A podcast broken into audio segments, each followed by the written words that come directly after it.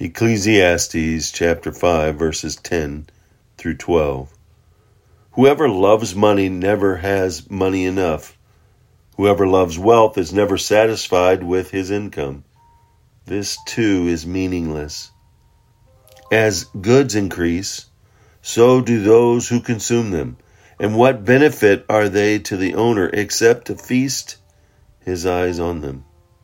The sleep of a laborer is sweet, whether he eats little or much but the abundance of a rich man permits him no sleep. We always seem to want more than we have. Solomon here observed that those who love money and seek it obviously never find the happiness it promises or they think it will give them. Wealth also attracts those who want the, and it attracts thieves and it causes sleeplessness and fear because I don't want to lose what I have.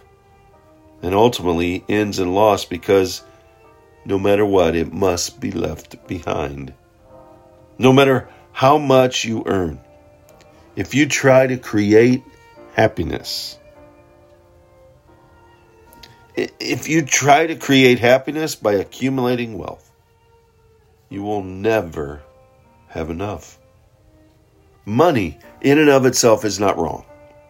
But loving money leads to all sorts of sin. Whatever financial situation you find yourself in, don't depend on money to make you happy. Instead, use what you have for the Lord. The Lord gave it to you, it's the Lord's, anyways and share it with others. God wants us to view what we have, whether it's much or whether it's little, with the right perspective. Our possessions are a gift from God. Although they are not the source of joy, they are a reason to rejoice because every good thing comes from God. We should focus more on the giver than the gift. We can be content with what we have when we realize that with God, we have everything we need. So, do you have God?